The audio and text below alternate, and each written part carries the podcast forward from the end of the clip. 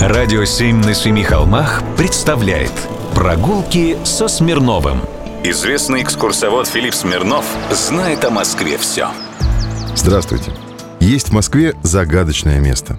Я его называю Карачаровский треугольник или Андроновский коллайдер. Кого не спроси, почти никто там не бывал.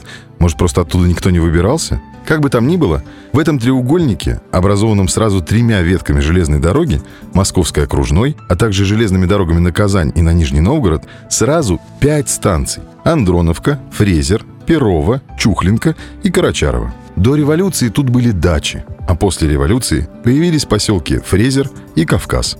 Если боитесь, можно только при помощи панорам улиц здесь побывать.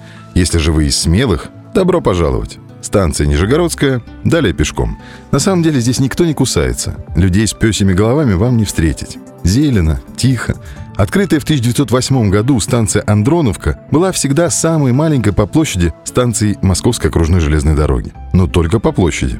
До 2000-х годов Андроновка была одной из крупнейших станций Московской окружной железной дороги. Она связывала сразу три радиальных железнодорожных направления. Московско-Казанская, через ветвь номер 11 к станции Перова, ветвь номер 12 к станции Москва-Товарная, направленной к центру города, еще Московско-Нижегородская, через ветвь номер 13 к телеграфному посту второй версты Нижегородской железной дороги, а позднее, в связи с переносом товарной станции, переименованным в телеграфный пост пятого километра. Ну и, наконец, Московско-Курская, через ветвь номер 15 к станции Люблино.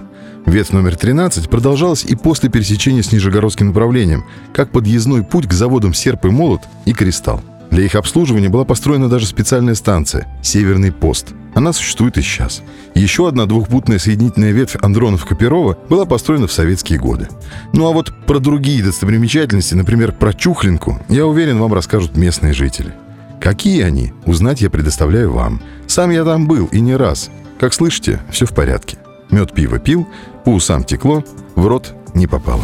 Прогулки со Смирновым. Читайте на сайте radio7.ru. Слушайте каждые пятницу, субботу и воскресенье в эфире «Радио 7» на Семи холмах. И совершайте прогулки по Москве с Филиппом Смирновым, не выходя из дома, с проектом «Москва с тобой».